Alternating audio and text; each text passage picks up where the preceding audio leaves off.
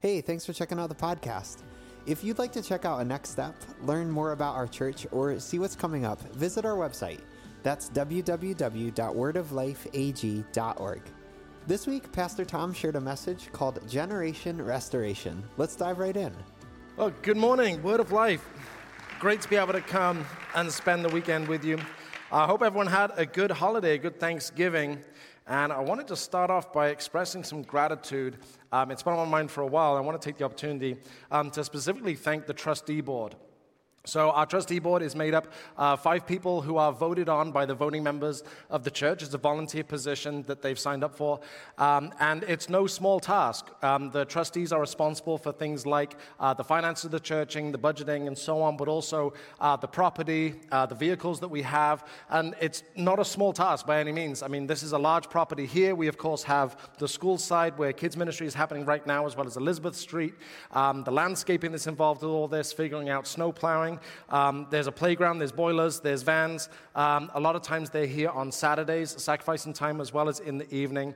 Um, and they've been called upon a lot in the last few years. So I wanted to give recognition to um, Kevin, Dennis, Rob, Sarah, and Adam. Uh, and as a church body, can we please um, show some appreciation um, for these wonderful people? So.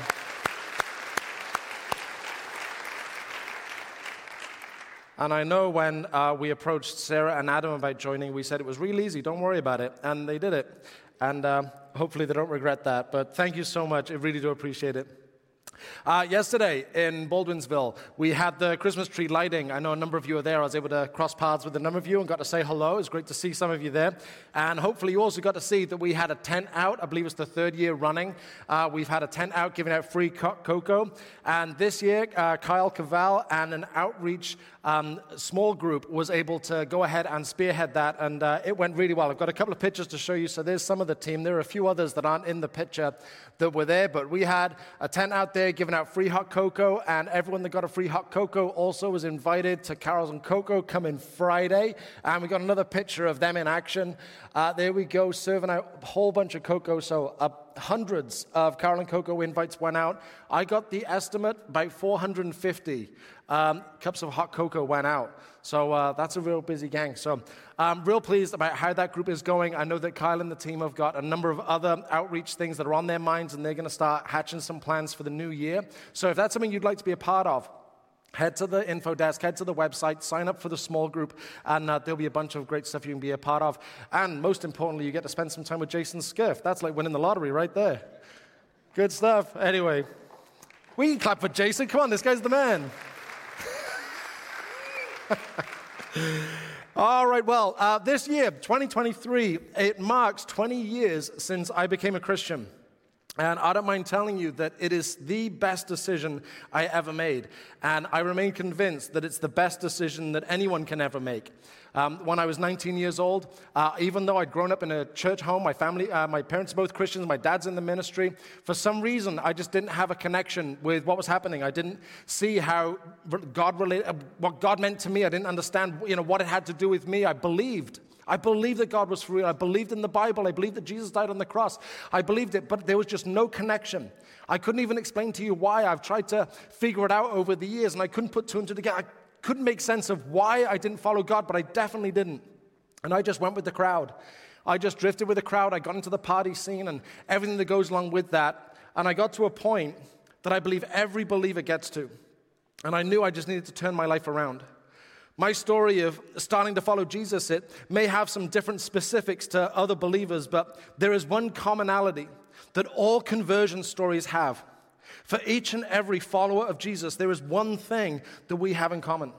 Each and every follower of Jesus, regardless of age, social standing, political affiliation, background, or criminal record, every single one of us has reached a point where we freely admit, I need a Savior. I need forgiveness. I need the grace of God. And when we reach that point in our lives, it is truly life changing. When we meet Jesus, we experience his promise of uh, freedom and forgiveness. We become the new creation that Paul writes about. We embrace a new set of values and priorities. We embrace a new way of understanding the world around us and a new set of ethics and principles.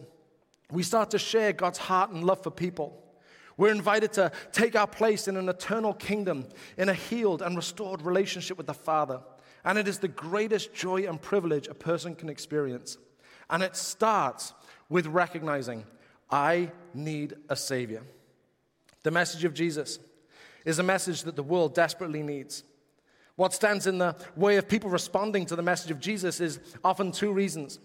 Firstly, either they don't believe that Jesus is the answer, or they don't believe that they desperately need a Savior. And all this reminded me of this verse this week from 1 Corinthians. The message of the cross is foolish to those who are headed for destruction, but we who are being saved know it is the very power of God. Throughout the earthly ministry of Jesus and even into the book of Acts and beyond, the people who recognize how desperate they are, and those people who are humble enough to admit that they need a Savior, those people have their lives transformed when they respond to the message of Jesus. The world today needs this message as much as any other time in human history. As long as there are hurting, worn out, broken people, the message of Jesus will always be relevant. Very often, Jesus found himself at odds with the religious leaders of his day and would very often have debates and confrontations with them. And this is just after one of those moments. At that time, this is after Jesus has been debating with religious leaders. Jesus prayed this prayer O Father, Lord of heaven and earth, thank you for hiding these things from those who think themselves wise and clever, and for revealing them to the childlike. To those who think themselves wise and clever, those are the people who are missing it. The people who have got all the reasons in the world to boast about how amazing they are and how godly they are and how righteous they are, those are the people that are missing it. The people who were prideful and the people who everyone else thought were the holiest and the most religious. Jesus tells us that those are the people who are pushing him away and rejecting what God was doing for humanity. The people who have a true humility. The kind of humility that shows itself in a way that Jesus describes as childlike, those people are having their lives changed. I assume to be childlike means to be uncomplicated. It means to be full of wonder and amazement, to have joy and excitement instead of scrutiny, and to be agenda driven and argumentative. Instead of feeling the need to be an expert, they receive the message with gratitude, joy, and relief. This passage goes on into verse 26 Jesus still praying, Yes, Father, it pleased you to do it this way. My Father has entrusted everything to me. No one truly knows the Son except the Father, and no one truly knows the Father except the Son and those to whom the Son chooses to reveal him. And this is what God, God wanted. Father, it pleased you to do it this way. No one truly knows the Father except the Son and those to whom the Son chooses to reveal him. This, of course, prompts the question who is Jesus revealing the Father to? Who are the people who are receiving the invitation and grace that Jesus is talking about? The people who grasped the message of Jesus wasn't the qualified and the admired, but the people who knew they needed help. It was the people who recognized that life isn't how it's supposed to be. Those who are hurting and don't know how to feel better, or those who have everything they could ever want but still know that something is missing or those who are lost and broken and desperately want to feel found and fixed. And in that environment, Jesus continues in verse 28. Then Jesus said, Come to me, all of you who are weary and carry heavy burdens, and I will give you rest. Take my yoke upon you. Let me teach you, because I am humble and gentle at heart, and you will find rest for your souls. For my yoke is easy to bear, and the burden I give you is light. In the past year or so, this passage has become deeply important to me. I would estimate that in 2023, there hasn't been another portion of the Bible that I have read in church more often than this one, and there's five weeks left of the year, so you might hear it five more times. But this passage has captivated me because I believe and trust that this invitation is still being made to people today. This invitation is being extended and given to our generation in the same way that Jesus has made this invitation to people for 2,000 years. I believe that our generation needs to hear this. I believe that young people need to hear this. But the message of Jesus doesn't make sense if we're not ready to admit that we're tired, worn out, unfulfilled, lost, afraid, or hurting. The message of Jesus is life changing. We read earlier, as Paul wrote to the Corinthians, that it is the power of God to people who are humble enough to admit they need a Savior. For people who freely admit, I need rest for my soul. The message of Jesus is the greatest news we could ever dream of. But for those who are not ready or willing to admit that, it's forgettable, irrelevant, and easily dismissed. The people who don't recognize that they need a Savior, the people who think that they can figure it all out, the people who are trusting in their own wisdom and spirituality, those who believe the answer to life's biggest hurts is to feed oneself and indulge oneself, those people are missing it. But those who freely admit, I need to be found, I need help, I need forgiveness, I need a shepherd, I need a Savior, those people are finding rest for their souls. The people who approach Jesus with a faith described as childlike, both in our passage in Matthew 11 and also elsewhere in the teaching of Jesus, that kind of faith helps us find the rest we desperately need. I was thinking about the childlike response that Jesus spoke about, and not surprisingly, I started thinking about Christmas. Black Friday in our house marks the beginning of Christmas, and the tree goes up, and we do the decorations around the house, and we have a tradition of going out to the store, and all the kids pick an ornament, and we start watching Christmas movies. And on Christmas morning, my kids will open their gifts, and right now the twins are 10 and Elijah's 12, so I would expect a level of excitement as they're opening their gifts. When they were younger, it was, of course, even more excitable than it is now.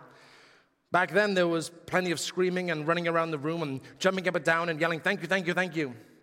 When you're a kid, you kind of expect that kind of response. I'll even say you hope for that kind of response. But if that's how Megan reacted, and if you know Megan, jumping around the room, bursting with excitement, is difficult to imagine, to say the least. But if any grown up reacted like that, we would say they're acting like a kid. That doesn't mean we're being unkind, but that is how we would describe it. We would say they screamed like a kid, they jumped up and down like a kid.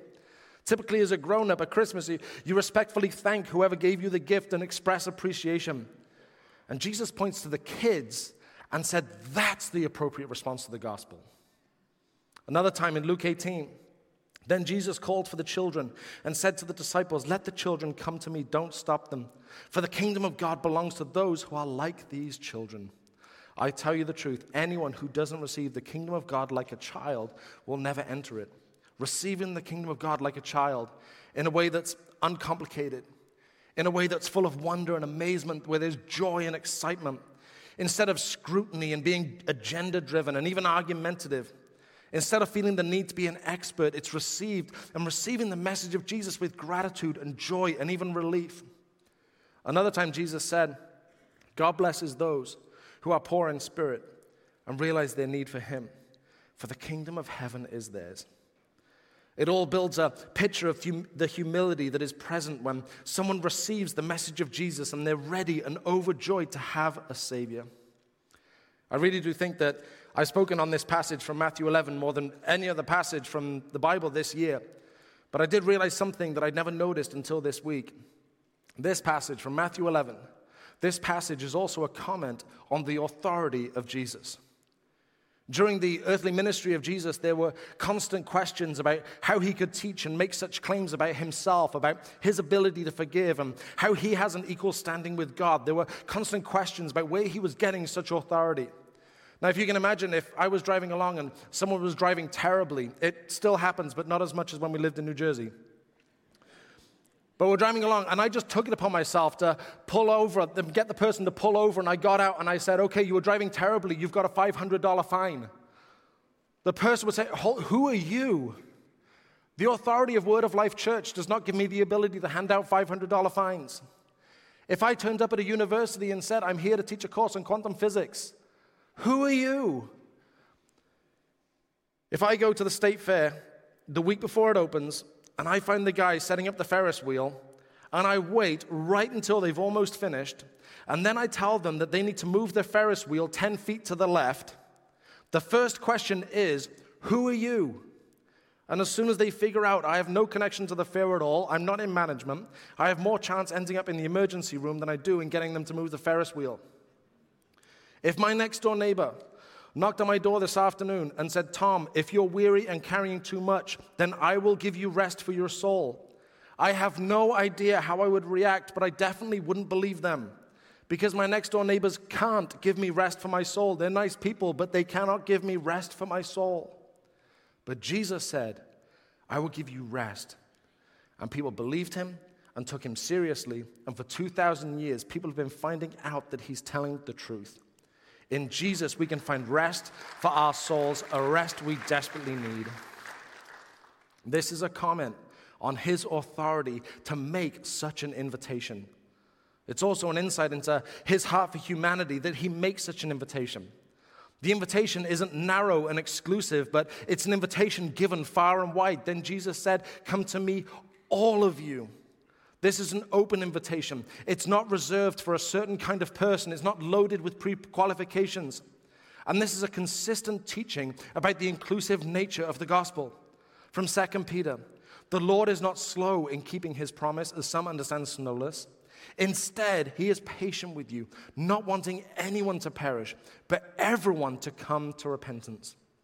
The Lord doesn't want any to perish and spend eternity separated from him, but rather that people would find hope in repentance. Find the joy of leaving the past behind and start living with a restored relationship with God. Hell is horrible to think about. The total separation from God and His goodness for an eternity. I hate thinking about it. And it's His desire that we reject the old life of sin and embrace the new life He has made possible, both here and now and into eternity. This idea is also found in 1 John. 1 John 1, verse 8. If we claim to be without sin, we deceive ourselves and the truth is not in us. If we confess our sins, he is faithful and just and will forgive us our sins and purify us from all unrighteousness. All unrighteousness all, truly all encompassing. Anything that you or I could imagine that would disqualify imperfect people from a perfectly holy God, all of it is purified and forgiven because of the sacrifice of Jesus on the cross. Jesus invites anyone who is disqualified for any reason, and they are given the hope of repentance, the promise of being forgiven, and the opportunity to find rest for their souls. If we claim to be without sin, we deceive ourselves, is what we just read. And if we claim to be without sin, then we don't need a Savior. We don't need forgiveness. We don't need to change. We don't need to humbly admit our shortcomings. But we're deceiving ourselves. Pride is causing us to deceive ourselves. And consequently, we miss the chance to repent, the chance to leave behind all the destructive things in our lives. We push away the grace and forgiveness that we desperately need. We ignore the invitation to find rest for our souls. The important hurdle to get over, the biggest obstacle, is admitting we're wrong. No one likes to be wrong. No one likes to admit they're wrong. No one likes everyone knowing their mistakes or for their shortcomings to be on public display. And pride will cause us to insulate ourselves from feeling humiliated. And pride will also cause us to deny and refuse to admit that we're wrong. Sadly, this mindset closes us off to the invitation from Jesus. From the book of James, the scriptures say God opposes the proud but gives grace to the humble. So humble yourselves before God. One way to think about it is humility opens the door to grace, but pride slams it shut. Humility opens the door to grace, but pride slams it shut. The core of pride and the reason it's a problem is that it mentally and emotionally pushes God away and says, I don't need you. It's pride that brings a casual attitude before God. It's pride that fools us into thinking that we'll be happier, more content, more fulfilled, and more successful if we've pushed God to one side and move on without Him. In Jesus' day, we see a huge amount of religious pride. People who thought that they had earned God's favor or blessing, that they had been so obedient that God owed them. They acted as if God was indebted to them. But to those with a childlike faith, then you're ready to hear Jesus' invitation Come to me, all of you who are weary and carry heavy burdens, and I will give you rest. Take my yoke upon you. Let me teach you, because I am humble and gentle at heart, and you will find rest for your souls. For my yoke is easy to bear, and the burden I give you is light. Now, this passage, it makes three assumptions. You can see these three assumptions as Jesus is talking. The first is that people are tired for good reasons. You can also assume that they're carrying too much for too long. And thirdly, that we're listening to proud and angry people. And isn't that what you see every day? As you go about your daily life, as you go into work, as you spend time with your family, as you converse with neighbors, as you spend time with other parents, as the kids are playing softball, don't you see people who are tired and worn out? Don't you meet people who are exhausted from stress and pressure? Don't you meet people who are just weighed down by life, people who are carrying impossible burdens and responsibilities? Aren't the loudest voices and the voices people listen to most, aren't they proud and angry? I believe this passage speaks directly to 21st century American culture. I believe this is a message of hope and promise that we all need to cling on to that our neighbors, our coworkers, the high school students, college kids, young professionals, young parents, empty nesters, retirees, and anyone else you can think of, we need to hear and believe this message. When this whole idea of being tired and carrying too much, you who are weary and carry heavy burdens. The heavy burdens is the weight of whatever it is that you're carrying, whatever responsibilities that you're shouldering, whatever it is that you have, whatever struggles or difficulties, whatever load you're carrying, that's a burden. And weary, weary is directly connected to time. You don't become weary after a difficult moment or a bad weekend. There are other ways to describe a terrible moment or a difficult few days, but weariness comes from time. To be weary means you're exhausted because you've been carrying a heavy weight for a long time. This is a call.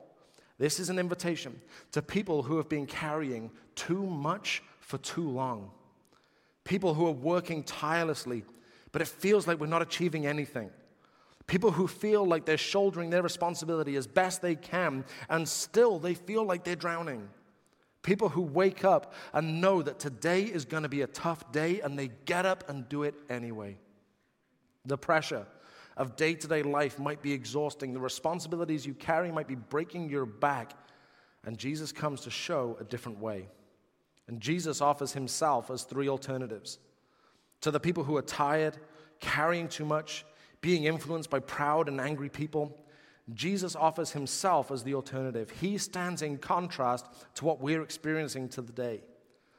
To the tired, he promises rest. The religious demands of the first century Jewish people are an obvious comparison in this passage. But this clearly isn't the only kind of weariness that Jesus is appealing to. Everything and anything that weighs us down in contrast to life weighing us down, Jesus promises rest. To those carrying too much, he offers partnership. He offers the chance to take on his yoke, and the yoke means partnership. Now, I am not a farmer. I'm certainly not a farmer from the first century.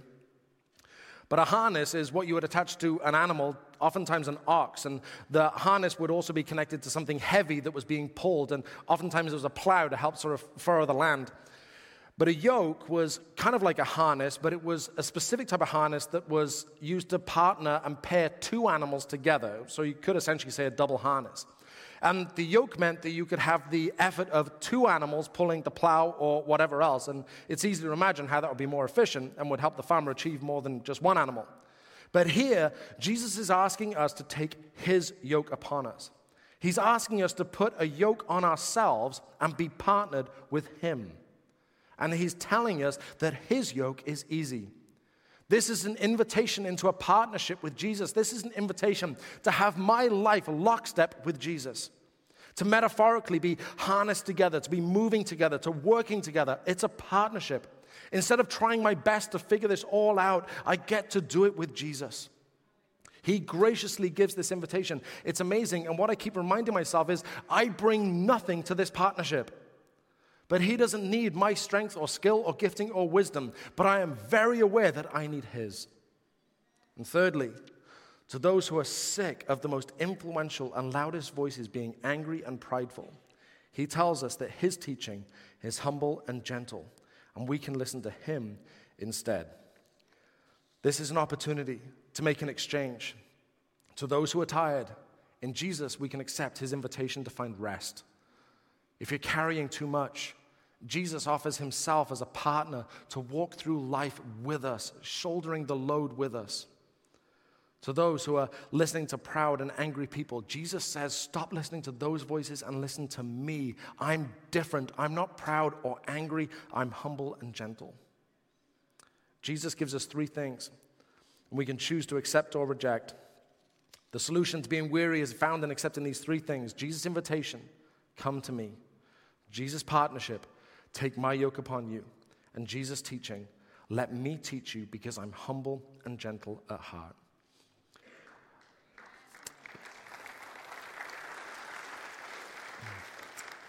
When I think of why I should listen to Jesus' teaching, my head instantly goes to because he's the King of Kings and Lord of Lords. He's the only Son of God, the Savior of the world. We should definitely listen to his teaching. But interestingly, in this passage, he says we should listen to him because he's humble and gentle at heart.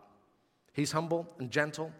He puts himself in contrast with the common voices that we would listen to throughout the day, the voices that are proud and angry. This is something we can definitely understand. If all the proud and angry people were kicked off social media or news outlets, the internet would suddenly be very quiet. If every proud and angry politician was fired tomorrow, DC would be a very quiet place. If every proud and angry celebrity would keep their opinions to themselves, award shows would be a lot shorter.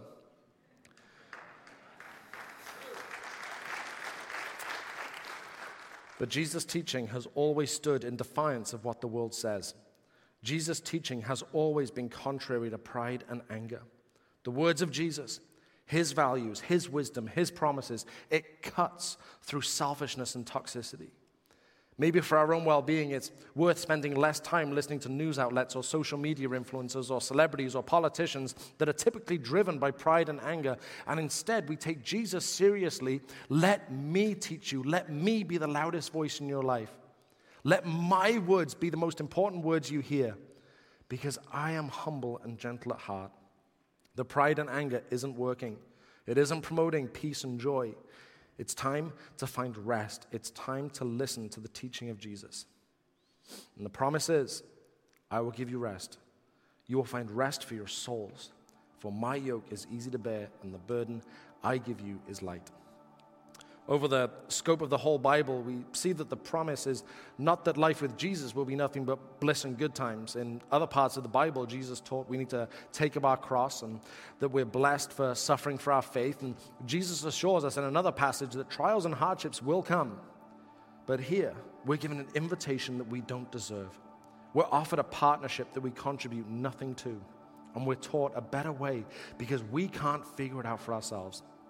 The solution to being weary is found in accepting three things Jesus' invitation, Jesus' partnership, and Jesus' teaching. that verse, once again, then Jesus said, Come to me, all of you who are weary and carry heavy burdens, and I will give you rest.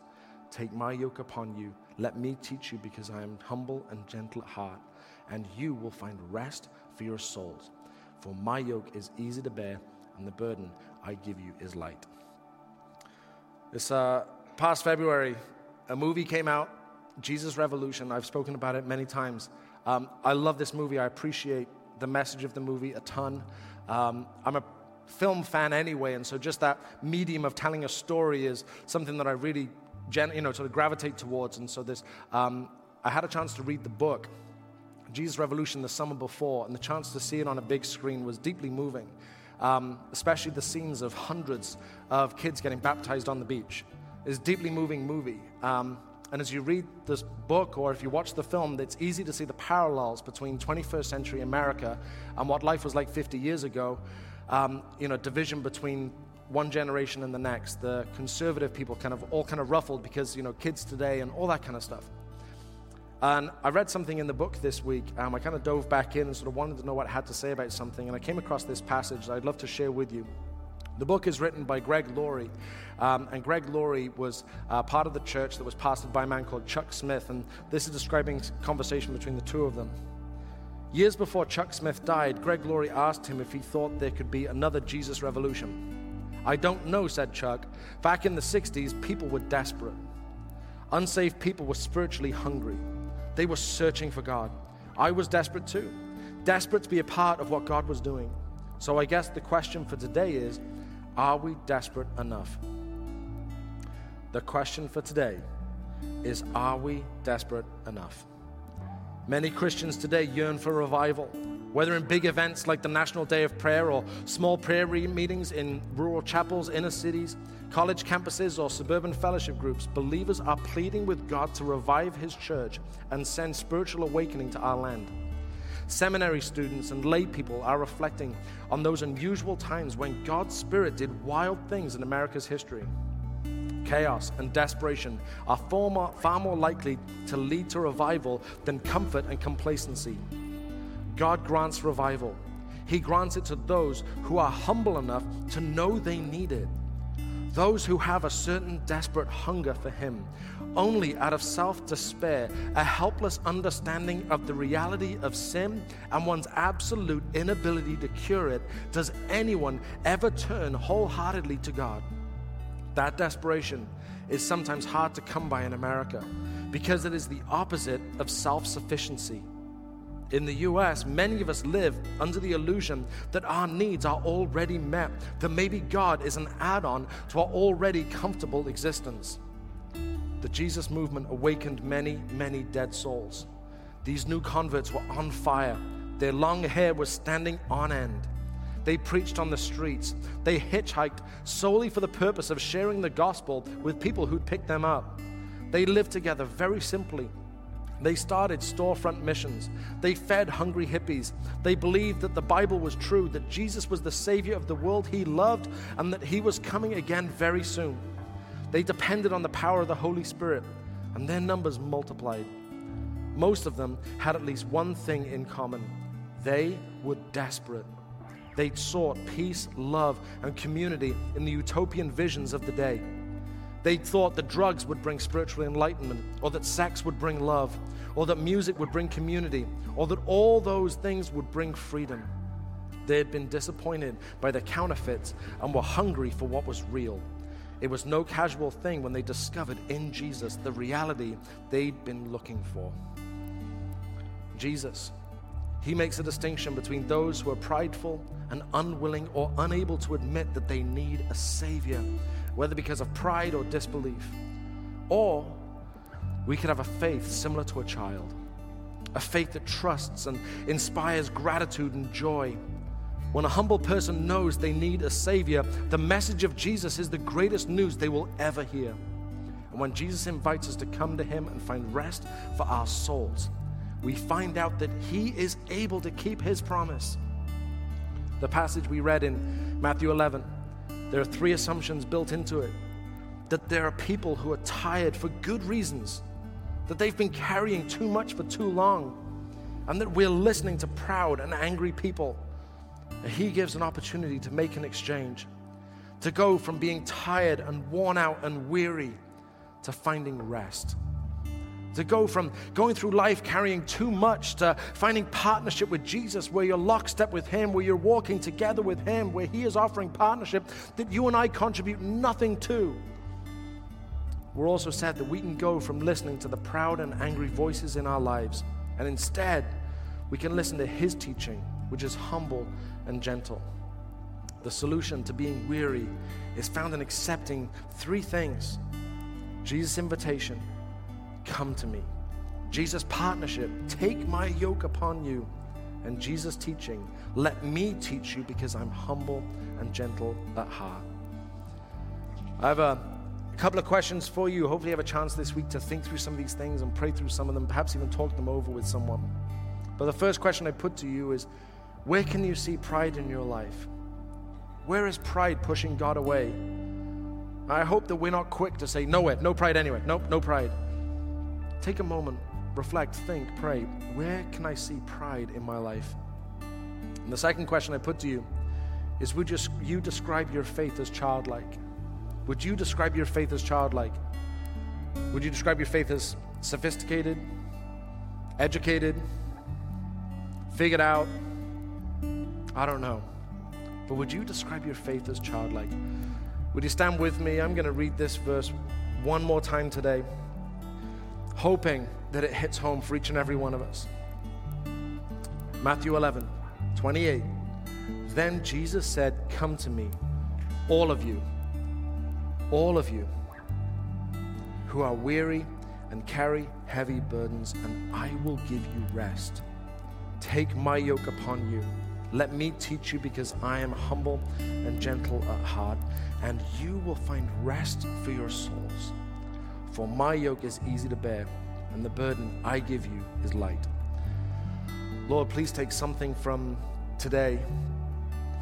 Lord, the scriptures that have been read, the thinking through exactly what it is that you said to those people 2,000 years ago and how that promise and that invitation is still just as relevant for us today. Lord, please, can we take something from this? Can our hearts be transformed? Can our minds be changed? Can our love for you grow? Our appreciation for you grow? Lord, may there be a, a true heart of humility just running throughout this church. Lord, may we be a humble church, a church that is, is, is confident in our humility. It's not about us, it's about you. We've come to the point where we have freely admitted we cannot do this without you. And we have found that you're ready to pick us up, clean us up, and set us free. Lord, it is a joy and a privilege to follow you. I pray that there will be people here today that would start to feel that rest for their soul that you promised. In Jesus' name, amen. Amen. Let's spend some time together in worship. Amen.